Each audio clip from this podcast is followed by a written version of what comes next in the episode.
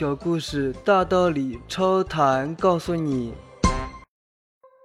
鹰在低空飞翔的时候与乌鸦相遇，乌鸦嫉妒鹰的飒爽英姿，便飞到鹰的后背上，不停地啄鹰的脖子。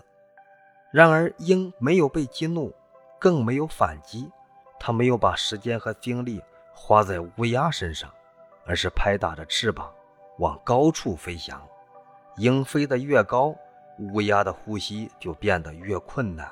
很快，乌鸦因为缺氧从高空掉落下来。请问您听完这个小故事有什么感想呢？欢迎您在评论区留言，咱们一起探讨。感谢您的订阅，下期故事更精彩。